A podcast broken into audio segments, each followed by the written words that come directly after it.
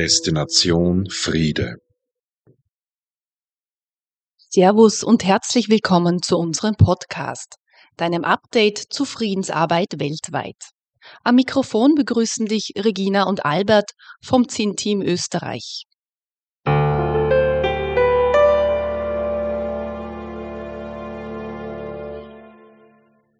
Im Fokus der heutigen Ausgabe Nigeria. Warum Religion dort zu Gewalt führt und wie konkrete Friedensbemühungen aussehen, wollen wir heute näher beleuchten. Zu Beginn ein Beitrag über das Verhältnis von Religionen und Politik. Offiziell hat er noch nicht begonnen. Der Wahlkampf in Nigeria. Die Wahlen sind das alles beherrschende Thema im bevölkerungsreichsten Land Afrikas. In Nigeria leben 220 Millionen Menschen. Zum Vergleich, das ist mehr als das Doppelte der Bevölkerung Deutschlands, Österreichs und der Schweiz zusammen. Anders als in Mitteleuropa ist Religion in der nigerianischen Politik ein sehr sensibles Thema.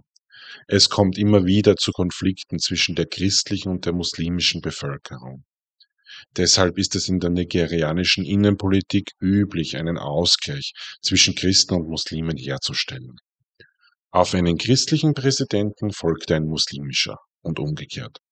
Ein weiteres Beispiel, für das Präsidentenamt kandidieren immer Zweierteams, das heißt Kandidat und Stellvertreter. Dieses System kennt man auch aus den USA. In Nigeria waren bisher immer beide Religionen in den Zweierteams abgebildet. War der Kandidat Moslem, war sein Stellvertreter Christ. Dieses ungeschriebene Gesetz wurde jetzt gebrochen. Bola Tinubu ist Spitzenkandidat der sozialdemokratischen All Progressives Congress.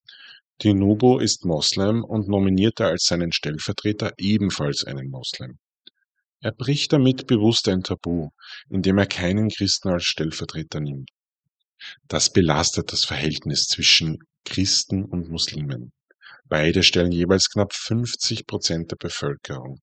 Es wird immer wieder debattiert, welche der beiden Religionen zahlenmäßig überlegen ist. Das ist auch eine Machtfrage. Wer an der Macht ist, hat Zugang zu Ämtern und verteilt Ressourcen. Es wird angenommen, dass die Machthaber dabei die eigene Religion bzw. Ethnie bevorzugen.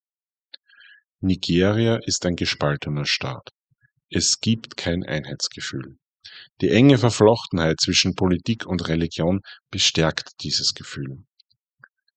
Das rein muslimische Zweierteam, das für das Präsidentenamt kandidiert, wird von christlicher Seite kritisiert. Der katholische Bischof von Sokoto, Matthew Cooker, sieht in dem sozialdemokratischen Duo einen Rückschritt. Von bischöflicher Kritik verschont bleibt die konservative People's Democratic Party. Und das, obwohl sie mit Atiku Abubaba ebenfalls einen Moslem nominiert hat. Die Chance, dass auf den aktuellen muslimischen Amtsinhaber ein Christ folgt, ist damit verschwindend gering. Denn die Sozialdemokraten und Konservativen sind mit Abstand die beiden größten Parteien Nigerias. Die innenpolitischen Usancen Nigerias, die für die nächsten Jahre einen christlichen Präsidenten fordern, werden von beiden Großparteien ignoriert. 2023 wird nicht nur ein Präsident gewählt. Auch Gouverneure und Abgeordnete zu den Parlamenten auf Regional- und Nationalebene stehen zur Wahl. Es ist zu hoffen, dass es zu einem innenpolitischen Ausgleich zwischen den verschiedenen Ethnien und Religionen kommt. Gelingt dieser nationale Kraftakt nicht, ist mit Unruhen zu rechnen.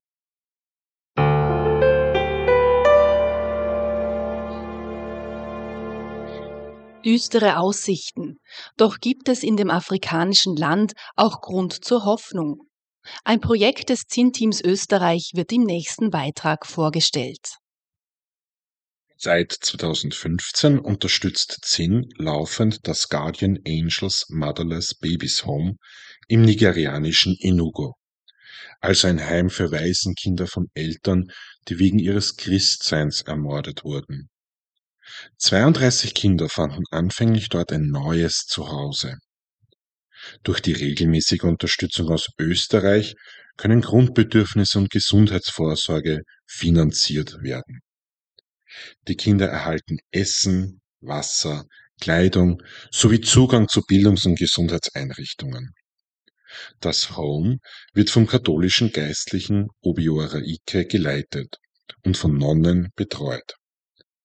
Es ermöglicht den Kindern ein Aufwachsen in liebevoller Umgebung.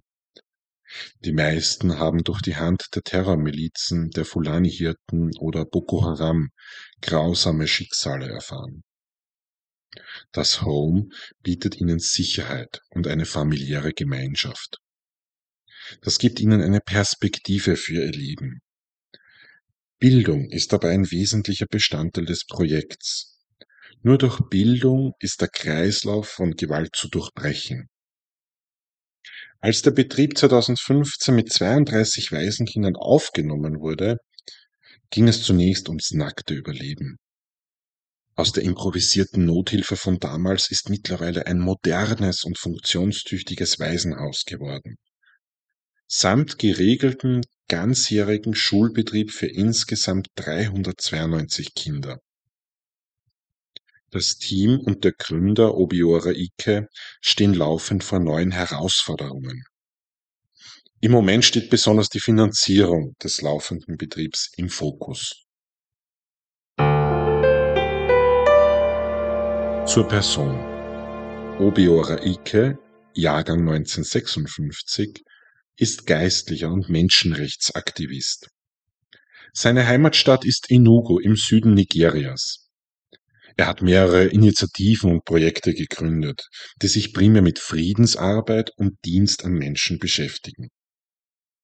Im Oktober 2002 entkam er nur knapp einem Mordanschlag. Er studierte unter anderem Philosophie, Politikwissenschaft und Theologie in Innsbruck.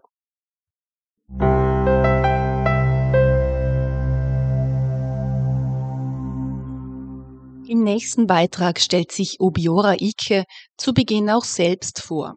Er schildert uns dann den teils traurigen Alltag in seinem Heimatland. My name is Obiora Ike. I'm a Catholic priest, director for Catholic Institute for Development, Justice, Peace and Caritas in Nigeria.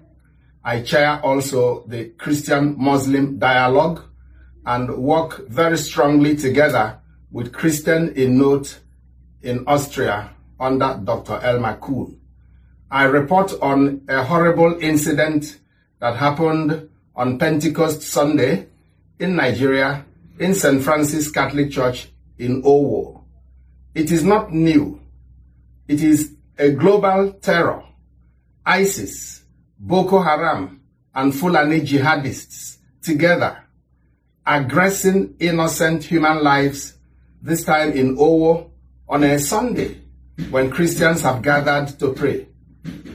80 died, over 200 are in hospitals, the church is decimated, blood is flowing on the floor like water, a sign that there is no respect for fundamental human rights at all. Biora Ike ist selbst Teil des christlich-muslimischen Dialogs in Nigeria. Im Gespräch beklagte den islamistischen Terror von Boko Haram IS in Fulani. Er berichtet vom Anschlag zu Pfingsten 2022. Gegen Ende des Pfingstgottesdienstes stürmten bewaffnete Islamisten die Kirche und eröffneten das Feuer. Damals kamen über 80 Menschen ums Leben. Nur mit Hilfe aus Österreich konnten Schwerverletzte versorgt werden. Die Menschenrechtsorganisation Christen in Not finanzierte medizinische Soforthilfe. Grundlegende Menschenrechte werden mit Füßen getreten. Obiora Ike über die Hintergründe. But why the terror? The reason is simple. Nigeria is a country with a growing Christian population, and there is a clash the Muslims will not accept it. Not all Muslims. Some jihadist, terrorist Muslims, this time led by the Fulani, and they have been aggressing Christian churches. On Christmas Sunday, you may know they bombed a church far away in Madaba, on many other occasions in the Middle Belt, in Plateau, in Boko, in Bokos, in um, Basa, this has been happening, targeting on Christians all over the place. The one of Sunday is macabre. Reason, on a Pentecost Sunday, the day the church celebrates its birth, these Christians, these Christians died screaming. A couple that just wedded on Saturday and came for, sun, for Sunday greeting, Sunday mass, husband and wife died, families died, children died, and the terrorists started even shooting two legs of those they could not kill. We have a situation where on the same day, the president of the country, Muhammad Buhari, and his team of workers in government were having a party, knowing what has happened, eating and drinking in government house, neglecting, except for words, neglecting the impact of guaranteeing security for people. We need help. We need that the world knows about it. We need support and we need to build peace in Nigeria, religious peace. And it has always been there. We need to deepen it. Thank you very much. Landesweit kommt es laufend zu islamistischen Terrorakten. Die Politik handelt nicht. Im Gegenteil. Bei einem der letzten Anschläge fand trotzdem eine Feier des amtierenden Präsidenten statt. Obiora Ike ist es ein wichtiges Anliegen, dass es ein Bewusstsein für die Zustände in seinem Heimatland gibt. Er bittet um Unterstützung und wünscht sich Frieden zwischen den Religionen.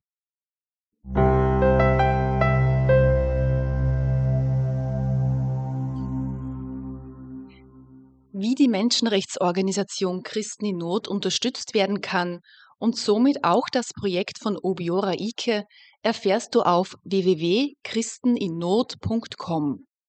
Wir freuen uns auch über dein Feedback zu dieser Podcast-Ausgabe von Destination Friede. Bis zum nächsten Mal und liebe Grüße aus Wien.